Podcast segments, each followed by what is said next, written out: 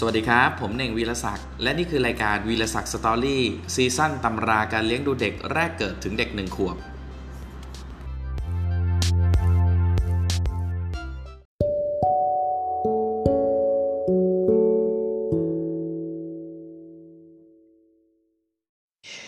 สวัสดีครับสำหรับ EP นี้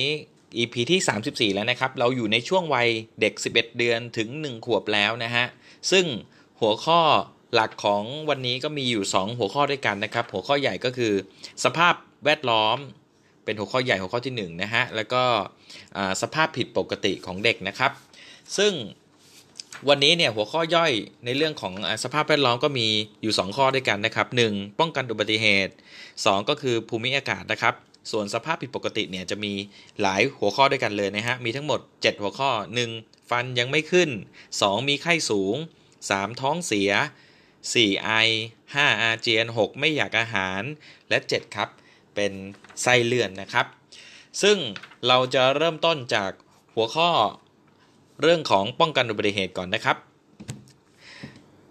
สำหรับอุบัติเหตุที่เกิดขึ้นบ่อยนะฮะกับเด็กวัยใกล้หนึ่งขวบเนี่ยมีอยู่ 3 อย่างด้วยกันนะครับ ต่อจากตกจากที่สูงถูกของร้อนและกินของแปลกปลอมเข้าไป อุบัติเหตุตกจากที่สูงนะครับมีมาก เพราะเด็กวัยนี้เนี่ยรู้จักปีนป่ายได้แล้วนะฮะ บางทีเนี่ยเผลอนิดเดียวตกโครมลงมาจากบันได บางครั้งปีนขึ้นไปบนเก้าอี้ ซึ่งคุณแม่วางไว้ใกล้หน้าต่าง แล้วโผล่หัวพุ่งเหลาออกไปข้างนอกก็มีนะครับ เด็กบางคนปีนลูกกลงชั้นบนแล้วหล่นตุ๊บลงไปชั้นล่าง ช่วงเวลาที่เด็กคลาดสายตาคุณแม่บ่อยที่สุด คือเวลาที่เด็กตื่นนอนตอนกลางวันเร็วกว่าปกติ เพราะฉะนั้นนะฮะตอนเอาลูกนอน คุณแม่ควรดูให้แน่ใจว่า ถ้าเด็กตื่นขึ้นมาและเคลื่อนไหวไปไหนเอง เด็กจะต้องปลอดภัย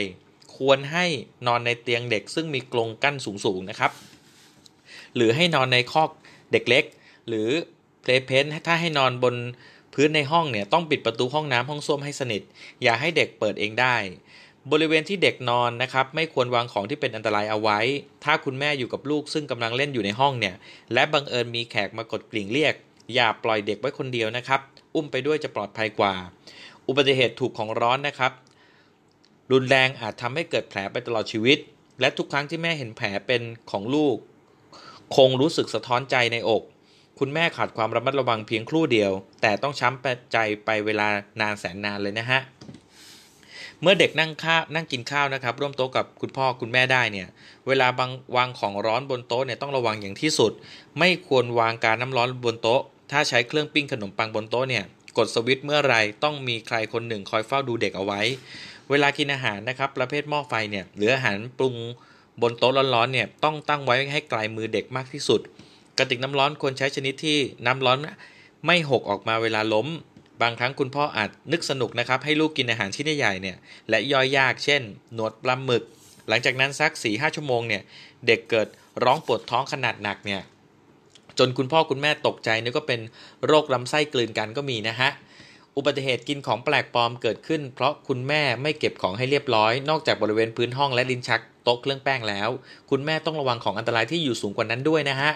เพราะเด็กวัยนี้บางคนเนี่ยเดินได้หรือเกือบได้แล้วแถมยังปีนป่ายเก่งอีกด้วยถ้วยชามช้อนซ่อม ต้องเก็บเอาไว้ในที่เด็กเอาไม่ถึง เด็กบางคนนะครับดื่มน้ำยาต่างๆ ที่คุณพ่อคุณแม่ใช้แล้วเผลอวางทิ้งไว้ ของอันตรายเหล่านี้ต้องเก็บทันทีที่ใช้เสร็จ คุณแม่บางคนนะครับ จะสะอาดมากใช้สำลีชุบแอลกอฮอล์เช็ดมือบ่อยๆ ต้องระวังนะครับ อย่าลืมเก็บขวดแอลกอฮอล์ไว้บนที่สูงทุกครั้ง คุณพ่อคุณแม่บางคนเป็นโรคนอนไม่หลับ ต้องใช้ยานอนหลับช่วยเป็นประจำเนี่ย อย่าวางกล่องยาไว้บนหัวนอนเป็นอันขาด กล่องยาควรเป็นกล่องที่เด็กไม่สามารถเปิดเองได้ บางบ้านนะครับ คุณย่าคุณยายเนี่ยใช้ยาย้อมผม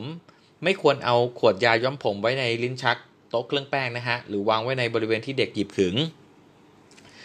หัวข้อที่2นะครับเรื่องภูมิอากาศ เมื่อย่างเข้าฤดูร้อนนะครับอากาศร้อนเนี่ยมักทำให้เด็กเบื่ออาหาร เด็กที่ไม่ชอบนมวัวจะไม่ค่อยยอมกินนม ถ้าเด็กมีไข้นะครับ แข็งแรงร่าเริงดีอยู่ ก็ก็ปล่อยตามใจแกได้ ขออภัยนะครับ ถ้าเด็กไม่มีไข้แข็งแรงร่าเริงดีอยู่ก็ปล่อยตามใจแกได้นะครับ ในช่วงฤดูร้อนเนี่ยเด็กที่เป็นโรคที่เป็นเด็กเป็นง่ายคือท้องเสียและโรคตุ่มพองในปาก คุณพ่อคุณแม่พาลูกไปเที่ยวทะเลได้ ให้เล่นน้ำทะเลก็ได้ในเวลาแดดอ่อน แต่ไม่ควรให้เด็กแช่น้ำนานเกินไปนะฮะ และระวังอย่าให้ผิวเด็กถูกแดดจัดเพราะผิวบริเวณนั้นอาจแดงอักเสบจนเด็กเป็นไข้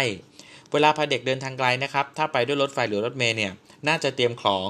เล่นและหนังสือภาพไปด้วย เพื่อไม่ให้เด็กรบกวนผู้ใหญ่โดยรบรบกวนผู้โดยสารคนอื่น ไม่ควรใช้วิธีป้อนขนมหรือผลไม้ตลอดเวลานะครับ ถ้าพาลูก ไปเที่ยวด้วยรถยนต์ส่วนตัวเนี่ยและไปในสถานที่ที่ยังไม่เคยไป คุณพ่อคุณแม่อาจเพลินกับทิวทัศน์แปลกตาจนบางครั้งลืมดูลูก ก่อนออกเดินทางควรกำหนดตัวผู้รับผิดชอบดูแลเด็กไว้ให้เรียบร้อยนะครับโดยเฉพาะเวลาจอดรถพักผ่อนกลางทุ่ง หรือริมเขากลางทางเนี่ยต้องระวังเด็กเป็นพิเศษ ระหว่างฤดูฝนนะครับบางวันฝนตกตอนเย็นเนี่ยซึ่งเป็นเวลาที่เด็กคอยออกไปเล่นนอกบ้าน เด็กจะรู้สึกหงุดหงิด คุณแม่ต้องบริการลูกโดยเล่นกับแกให้มากขึ้นนะฮะพวกแมลงต่างๆ เช่น มด ชอบบุกขึ้นบ้านในฤดูฝนเนี่ยยุงก็มีมาก ต้องระวังไข้เลือดออกในช่วงช่วงเปลี่ยนฤดูด้วย เด็กมักเป็นหวัดง่ายนะครับ เวลานอนต้องคอยดูแลสวมเสื้อผ้าให้อบอุ่นอย่างพอเพียง หวังพึ่งผ้าห่มไม่ค่อยได้ครับ เพราะเด็กชอบเตะผ้าห่มออกจากตัวเสมอ เวลาอากาศหนาวนะครับ เด็กจะฉี่บ่อยกว่าปกติ ถ้าไม่อยากให้ลูกฉี่รถที่นอนนะครับ และอยากให้แกนอนหลับสบายเนี่ยไม่เปียกแฉะคุณแม่อาจใช้ผ้าอ้อมกระดาษช่วยนะฮะ สำหรับหัวข้อใหญ่เรื่องของสภาพผิดปกตินะครับ หัวข้อที่ 1 ฟันยังไม่ขึ้น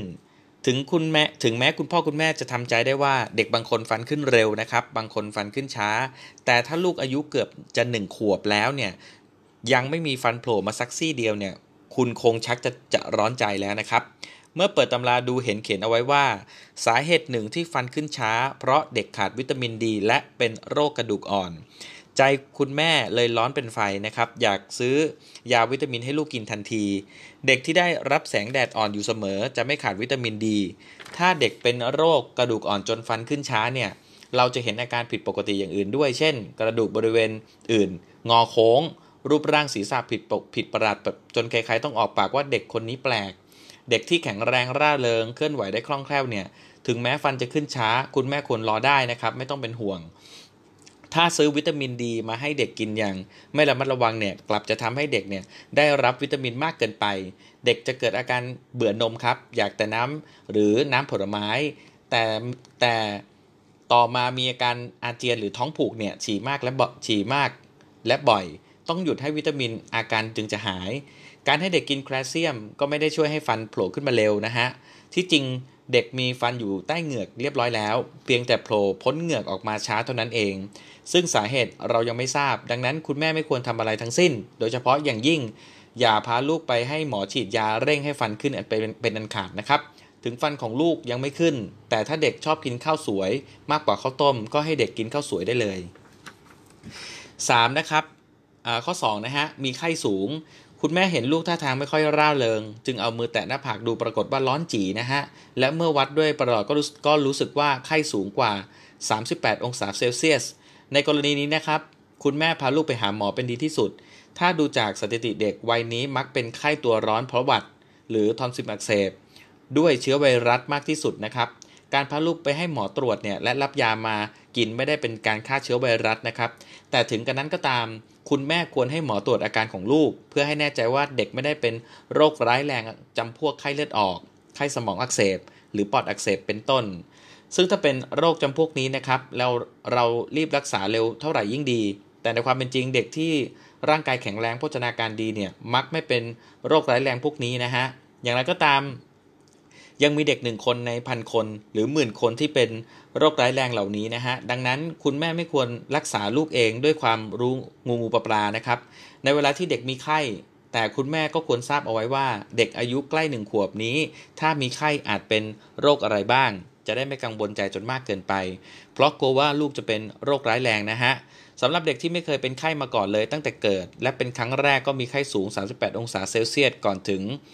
ก่อนอื่นให้นึกถึงโรคสาไข้ก่อนเลยนะฮะถ้าเป็นช่วงฤดูร้อน ควรนึกถึงโรคตุ่มพองในเม็ดในปาก และสำรวจดูในปากของเด็กว่ามีตุ่มผุพองหรือไม่นะฮะในกรณีที่เคยเป็นแล้วทั้งโรคสาไข้และโรคตุ่มพองในปากเนี่ยและในบ้านมีผู้แสดงอาการเป็นหวัด เด็กคงได้รับเชื้อหวัด แต่หากเด็กมีอาการผิดปกติอย่างอื่น เช่น ไอแคกติดติดกันเป็นชุดเนี่ย หรือหายใจฟิตฟาสอย่างหืดหอบ เบื่อนม เบื่ออาหารเนี่ย ควรรีบพาไปหาหมอโดยเร็วที่สุดครับ หัวข้อที่3นะฮะ ในกรณีที่เด็กท้องเสีย มีไข้และอารมณ์ไม่ค่อยดี แสดงว่าคงมีเชื้อโรคนะครับ เช่น เชื้อบิดไฟฟอยไทฟอยท้องร่วงปะปนอยู่ในอาหาร ถ้าอุจจาระมีมูกหรือมีเลือดเนี่ยหรือมีฟองและมีกลิ่นเหม็นยิ่งน่าสงสัยที่สุด ต้องรีบพาเด็กไปหาหมอเร็วนะครับ โดยเร็วนะฮะโรคท้องเสียเกิดจากเชื้อแบคทีเรียนั้น ถ้าได้รับยาฆ่าเชื้อเร็วอาการจะไม่หนัก เพราะฉะนั้นคุณแม่พาลูกไปหาหมอเร็วเท่าไหร่ยิ่งดี บางครั้งนะครับเด็กกินอาหารมากจนเกินไปเนี่ยหรือกินผลไม้มากจนเกินไป ก็ทำให้ท้องเสียได้ ถ้าคุณแม่ทราบดีว่าเป็นเพราะสาเหตุนี้ก็ลดอาหารลูกหนึ่งวัน ให้แต่ข้าวต้มและงดของมันๆเพียงหนึ่งวัน อาการท้องเสียก็จะหายไป แต่ถึงคุณแม่ จะคิดว่าลูกท้องเสียเพราะกินมากเกินไป ในกรณีที่มีอาการอาเจียน หรือมีไข้ร่วมด้วย และเด็กซึมไม่ล่าเริงเหมือนปกติเนี่ย เบื่ออาหารอุจจาระมีมูกเปื้อนมีมูกเลือดปน อย่ามัวรักษาเองนะครับ พาลูกไปหาหมอดีกว่าบางครั้งเด็กก็ท้องเสียทั้งๆทที่ไม่ได้กินอะไรผิดปกติหรือมากเกินไป และคุณแม่เองก็มั่นใจในเรื่องความสะอาดความสะอาดปราศจากเชื้อ แต่เด็กอาจท้องเสีย เพราะเวลานอนร่างกายไม่อบอุ่นเพียงพอ นอนเปิดหน้าอก หน้าท้องอยู่ตลอดคืนจนตัวเย็นก็ก็เป็นได้ กรณีเช่นนี้นะครับ ตัวต้นเหตุของโรคท้องเสียมักเป็นเชื้อไวรัสนะครับ คุณแม่จะป้องกันโรคท้องเสียจากเชื้อไวรัสได้ เชื้อโรคได้เฉพาะที่เชื้อที่เข้าทางปาก โดยระมัดระวังเรื่องความสะอาดของอาหาร น้ำดื่มและเครื่องใช้ใช้ไม้และเครื่องใช้ไม้สอยแต่เชื้อไวรัสที่เข้าไปทางจมูกโดยการหายใจนั้นคงจะป้องกันไม่ได้ เด็กบางคนนะครับอึเหลวตลอดเวลาคุณแม่กลุ้มใจ กุ้มใจมากๆนะครับ เมื่อเห็นเด็กคนอื่นเขาอึเป็นก้อน จึงทำให้จึงให้ลูกกินแต่ข้าวต้มกับอาหารเหลว อาหารอ่อนเด็กร่าเริงแข็งแรงดีนะ แต่ตัวไม่โตและน้ำหนักน้อย เพราะถูกคุณแม่จำกัดอาหารอยู่ตลอดเวลา เด็กถูกพาไปหาหมอคนแล้วคนเล่า ทุกครั้งที่เปลี่ยนหมอก่อนอื่นจะหมอจะแนะนำให้ใช้วิธีลดอาหาร เมื่อทราบเวลาว่าเด็กถ่ายเหลว เด็กจึงเด็กจึงไม่โตสักที เด็กแบบนี้ถ้าคุณแม่ตัดสิน ตัดสินใจให้ข้าวต้มที่เข้มข้นขึ้น และค่อยๆ เปลี่ยนเป็นข้าวสวย อุจจาระจะเป็นรูปเป็นร่างขึ้น กับข้าวควรให้กินไข่ กินปลากินเนื้อบดด้วยจึงจะดีนะฮะ ขอให้คุณแม่หลับตา อย่าดูอึลูก และระวังเรื่องการฆ่าเชื้ออย่างเข้มงวด เวลาปรุงอาหาร แล้วให้เด็กกินข้าวกินกับเหมือนเด็กปกติ ถ้าน้ำหนักเพิ่มขึ้นเรื่อยๆนะครับ เฉลี่ยประมาณวันละ 5-10 กรัมเนี่ย ก็เป็นอันว่าใช้วิธีนี้ต่อไปได้ เมื่อน้ำหนักตัวเพิ่มอุจจาระค่อย ๆ แข็ง เป็นก้อนแล้วเนี่ยแสดงว่าที่มาที่แล้วมาเด็กอื่นเหลวเนี่ยเพราะคุณแม่จำกัดอาหารมากเกินไปนั่นเองนะฮะหัวข้อที่ 4 เรื่องของการไอนะครับมีคนในครอบครัวเป็นหวัดและติดต่อไปยังเด็กทำให้น้ำมูกไหลไอจาม คุณแม่คงไม่รู้สึกเดือดร้อนกับอาการไอของลูกนัก เพราะรู้ว่าไอจากหวัดเป็นเมื่อรักษาโรคหวัดหาย อาการไอมักจะหายไปด้วย แต่ถ้าว่ามีบางกรณีนะครับที่อาการหวัดหายไปนานแล้ว แต่เด็กยังไออยู่ 1 สัปดาห์ก็แล้ว 2 สัปดาห์ก็แล้วยังไม่หายสักทีเนี่ยคุณแม่ให้ลูกกินยาตามที่หมอสั่งก็ไม่ยอมหาย คราวนี้คุณแม่คงกังวลกับอาหารของลูกมาก เริ่มสงสัยว่าเด็กอาจเป็นวัณโรค ถ้าเด็ก ได้รับการฉีดวัคซีน BCG เอาไว้แล้วเนี่ยคุณแม่ไม่ต้องเป็นห่วงนะครับ และถึงแม้ว่าเด็กเนี่ยจะยังไม่ได้ฉีดวัคซีน BCG แต่ไม่มีใครในบ้านเป็นวัณโรคเนี่ยอาการไอเรื้อรังของเด็กยังคงไม่ใช่เป็นวันเพราะวัณโรคถ้าหากคุณแม่ยังกลัวอยู่ก็พาลูกไปทดสอบวัณโรคนะครับ ถ้าให้ผลลบก็แปลว่าไม่ได้เป็น มีเด็กจำนวนมากนะครับที่ไออยู่นานหลังจาก หายหวัดแล้ว อาจเป็นเพราะมีหลอดลมไวเป็นพิเศษ ถ้าเด็กไม่มีไข้ร่าเริงดีกินอาหารได้ อย่าดูแลแบบเด็กป่วยนะครับ วันไหนอากาศดีก็พาไปเล่นนอกบ้าน อาบน้ำได้ในช่วงอากาศไม่เย็น อย่าพาลูกไปหาหมอบ่อยๆด้วยสาเหตุนี้เพียงอย่างเดียวนะฮะเพราะเด็กอาจติดเอา สารพัดโรคจากห้องคอยคนไข้ในร้านหมอ ถ้าคุณแม่ดูด้วยตาแล้วมั่นใจว่าลูกแข็งแรงดีเหมือนปกติเนี่ยก็อย่าไปกังวลกับอาการไอของลูก คอยให้ลูกดื่มน้ำอุ่นบ่อยๆ และมากๆ ก็พอแล้ว เด็กมีเสมหะมากและมีเสียงคลื่นคลาดในอกบ่อยๆเนี่ยเมื่ออากาศเปลี่ยนมักจะไอในช่วงก่อนนอนและหลังตื่นนอนตอนเช้า บางครั้งนะครับบางครั้งไอมากตอนก่อนนอนจนอาเจียนเอาอาหารมื้อเย็นออกมา ถ้าคุณแม่ถ้าคุณย่าคุณยายอยู่ด้วย คงบอกว่าสงสัยจะไอกลน แต่เด็กสมัยนี้นะครับได้รับการฉีดวัคซีนป้องกันไอกลนกันแล้ว ไม่ค่อยมีใครเป็นโรคนี้ แต่ถ้าหากคนลูกคนพี่กำลังไอกลนหรือเด็กข้างบ้านที่เล่นด้วยกันบ่อยๆกำลังเป็นนะฮะคุณแม่จะวางใจไม่ได้ ต้องพาลูกไปหาหมอให้ช่วยฟังเสียงไอของลูกว่าเป็นไอกลนหรือไม่ แต่ไม่ทราบว่าเป็นเคราะห์ดีหรือเคราะห์ร้ายนะครับ สมัยนี้หาหมอที่ฟังเสียงไอได้เก่งยากขึ้นทุกทีนะฮะเพราะไม่ค่อยมีเด็กเป็นไอกลนในกรณีนี้ที่น่าสงสัย ควรตรวจด้วยวิธีเพาะเชื้อหรือตรวจเลือด หัวข้อที่ 5 นะครับ คืออาเจียน เวลาลูกอาเจียน คุณพ่อคุณแม่มักตกใจ ถ้าแต่ถ้าคุณแม่เลี้ยงลูกเอง และรู้จักสุขภาพลูกดีเนี่ยก็ไม่น่าจะมีอะไรน่าตกใจนะฮะ เด็กที่ปกติดีมีเสมหะมาก เสมหะมากเนี่ยมีเสียงคลืดคลาดในหน้าอก หลังอาหารเย็นกำลังจะเข้านอนเนี่ยเกิดไอขึ้นมาเป็นชุดจนอาเจียนออกมาเนี่ยแปลว่าเด็กอาเจียนเพราะไอ ถ้าไม่ได้ไอ ถ้าไม่ไอก็ไม่อาเจียน หลังจาก อาเจียนแล้วไม่มีอาการผิดแปลกนะไม่มีไข้ได้แต่ไอในบางครั้ง และนอนหลับไปเลย รุ่งเช้าถ้าเด็กยังไม่ไอมากค่อยพาไปหมอค่อยพาไปให้หมอดูอาการก็ได้ โรคร้ายแรงที่เด็กอาเจียนพร้อมกับไอนะครับคือโรคไอกลน แต่ถ้าเด็กฉีดวัคซีนเอาไว้ครบและครบถ้วนแล้วเนี่ยคุณแม่ก็ไม่ต้องกังวลนะครับ บางครั้งพ่อแม่ ลูกร่วมวงกินอาหารมื้อเย็นกันอย่างอร่อยอร่อย ลูกกินข้าวไปตั้งสองชาม กินขาหมูมันๆไปอีกหลายชิ้นจนเด็กพุงกลาง ตกดึกเด็กลุกขึ้นมาอาเจียนนะครับ คุณแม่จะรู้ทันทีว่าเป็นเพราะกินมากเกินไป เมื่ออาเจียนแล้วเด็กเด็กก็สบายขึ้น นอนหลับได้ดีไม่มีไข้ มีอาการอาเจียนทั้งทั้งที่เด็กไม่ได้มีไข้ แต่น่ากลัวอยู่อย่างหนึ่งคือ โรคลำไส้กลืนกันความจริงถ้าเด็กเป็นโรคนี้นะครับจะไม่อาเจียนแต่อย่างเดียว จะมีอาการปวดท้องอย่างรุนแรงด้วย เด็กคงร้องไห้จ้า แสดงท่าทุรนทุรายอยู่หลายนาทีแล้วก็สงบไป พอนึกว่าหายกลับเริ่มร้อง อย่างเจ็บปวดอีกสลับกันเป็นช่วงๆนะครับ ต่อมาก็อาเจียน เด็กบางคนนะครับ อาเจียนก่อนที่จะร้องอย่างทรมานในกรณีเช่นนี้ คุณแม่มักรู้ทันทีว่าเด็กมีอาการผิดปกติ และรีบพาไปหาหมอ ในช่วงย่างเข้าฤดูร้อนนะครับ ถ้าเด็กมีไข้สูงกว่า 38 องศาเซลเซียส และอาเจียนมักเป็นโรคตุ่มเม็ดพองในปาก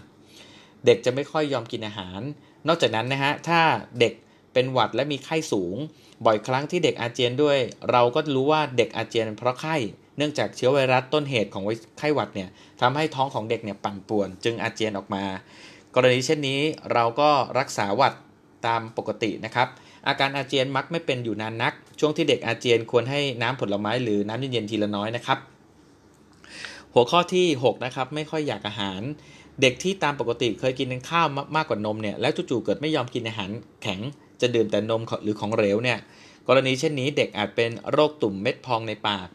จึงจะจึงเจ็บคอกลืนอาหารไม่ได้ คุณแม่ลองวัดประหลอดดูนะครับ ถ้ามีไข้สูงกว่า 31 37 องศา 37.5 องศาเซลเซียสเนี่ยให้เด็กอ้าปากกว้างๆดูบริเวณใกล้โคนลิ้นไก่ ถ้าเห็นตุ่มเล็กๆ ขนาดเม็ดข้าวฟ่างนะครับ 2-3 ตุ่มเนี่ยก็แสดงว่าใช้โรคนี้ใช่โรคนี้แน่ บางครั้งนะครับ เด็กมีไข้สูงกว่า 38 องศาเซลเซียส ก่อนหน้าที่จะเบื่ออาหาร 1 วันเนี่ย แต่วันนี้ไม่มีไข้ ตุ่มเม็ดพองเกิดขึ้น หลังจากไข้ลดลงแล้วเนี่ย โรคนี้มักเป็นมากช่วงต้นฤดูร้อน เด็กที่ไม่เคยมีน้ำน้ำลายยืดเวลาเป็นโรคนี้นะครับ อาจมีน้ำลายมากและมีกลิ่นเหม็นด้วย โรคนี้มีเชื้อไวรัสเป็นต้นเหตุ จึงไม่มียารักษาโรคโดยเฉพาะนะครับ แต่ก็ไม่มีอาการรุนแรงอะไร และจะหายไปในภายใน 5-6 วัน ระหว่างนั้นเด็กกินอาหารแข็งๆไม่ได้นะครับ ของเปรี้ยวของเค็มจัดจะทำให้เด็กรู้สึกเจ็บมากในปาก คุณแม่คงต้องให้เด็กดื่มนมไปพลางๆก่อนรอจนกว่าจะหาย เด็กบางคนนะครับไม่ชอบดื่มนมเลย คุณแม่ลองให้ไอศครีมดูก็ได้ หรือจะให้ไข่ตุ๋นเต้าหวย ขนมคัสตาร์ดพุดดิ้ง สังขยา ขนมหม้อแกงรสอ่อนๆไปก่อนก็ได้นะครับ ถ้าเป็นเด็กที่เคยกินเก่งมาก่อนเนี่ย แล้วต้องมาอดอาหารเช่นนี้จะผอมลงอย่างรวดเร็ว แขนขาไม่มีแรง คุณย่าคุณยายคงตกใจคิดว่าเป็นโรคอะไรร้ายแรงนะครับ แต่โรคนี้จะหายแน่นอนภายในไม่กี่วัน ในช่วงที่ในช่วงนี้คอยระวังอย่าให้เด็กขาดน้ำเท่านั้น ให้เด็กดื่มนมน้ำหรือผลไม้ที่ไม่เปรี้ยว อย่างพอเพียงและปล่อยให้เขาลุกขึ้นเล่นได้ ไม่ควรอาบน้ำให้ในช่วงที่เด็กยังไม่ไม่กินอาหาร ใช้วิธีเช็ดตัวเอาเพื่อถนอมพลังงานนะครับ ในช่วงฤดูร้อน ซึ่งอากาศร้อนจัดเนี่ยเด็กบางคนจะมีอาการเบื่ออาหารทั้งๆทที่ไม่มีไข้และอารมณ์ดีเป็นปกติ และอารมณ์ดีเป็นปกติด้วยนะครับโอเค หัวข้อที่ 7 หัวข้อสุดท้ายคือไส้เลื่อน เด็กที่เคยเป็นไส้เลื่อนที่ขาหนีบตั้งแต่ตอนอายุ 2-3 เดือนเนี่ยถ้าเป็นเด็กผู้ชายอาจทำให้ลูกอันทะและอันทับบวมโตไปด้วย จนกระทั่งอายุใกล้หนึ่งขวบแล้วบางคนเนี่ย ยังไม่หาย บางคนหมอแนะนำให้ผ่าตัด แต่คุณหมอคุณแม่ เห็นลูกยังเล็ก ไม่กล้าให้หมอ ผ่าตัดตอนนั้นจึงรอจึงรอมาถึงป่านนี้ บางคนเพิ่งเป็นไส้เลื่อนเมื่ออายุเกิน 6 เดือนแล้วก็มี คุณพ่อคุณแม่ควรปรึกษาหมอผ่าตัดว่าจะทำอย่างไรดีกับไส้เลื่อนของลูกๆนะครับหมอสมัยใหม่สไตล์อเมริกันจะแนะนำให้ผ่าตัดทันที การทำผ่าตัดในทันทีโรงพยาบาลใหญ่ๆเนี่ยซึ่งวางยาสลบได้ทั้งตัว ทั้งตัวนั้นเนี่ยจะทำเร็วหรือช้าไส้เลื่อนก็หายเหมือนกัน เพราะฉะนั้นควรทำเร็วเพื่อจะได้ไม่เกิดปัญหาไส้เลื่อนติดค้างให้คุณพ่อคุณแม่ตกใจตกอกตกใจนะครับ แต่หมอรุ่นเก่า และหมอที่โรงพยาบาลเล็กๆเนี่ยไม่สามารถวางยาสลบทั้งตัวได้ ต้องใช้ยาชาเฉพาะที่เวลาผ่าตัด คงแนะนำให้รอจน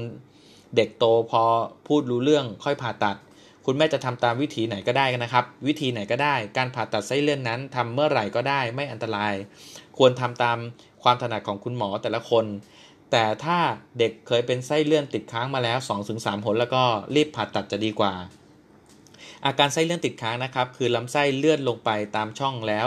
เกิดไปบิด เกิดไปปิดหรือกดทับ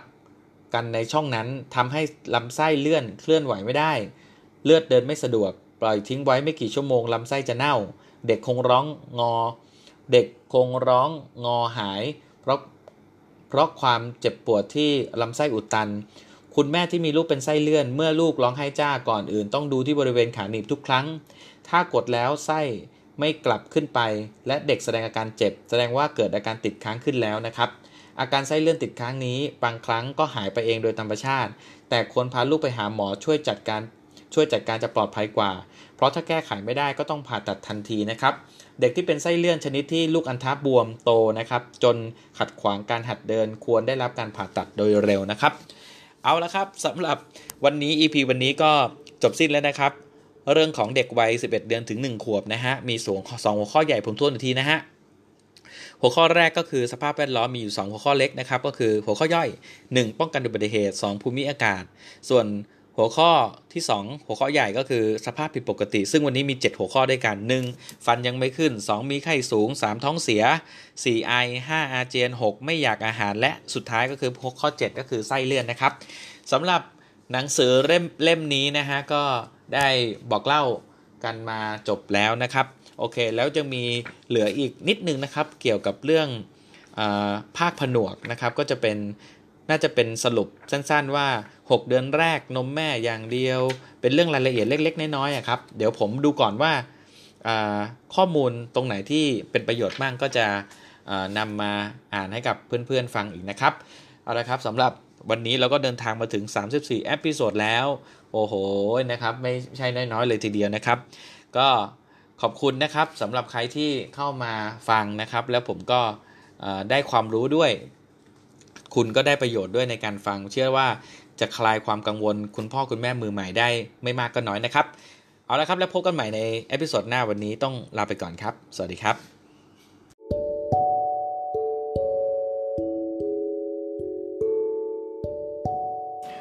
หวังว่า episode นี้จะมีประโยชน์กับคุณพ่อคุณแม่มือใหม่ไม่มากก็น้อยนะครับ และพบกันใหม่ในตอนหน้าวันนี้ลาไปก่อน สวัสดีครับ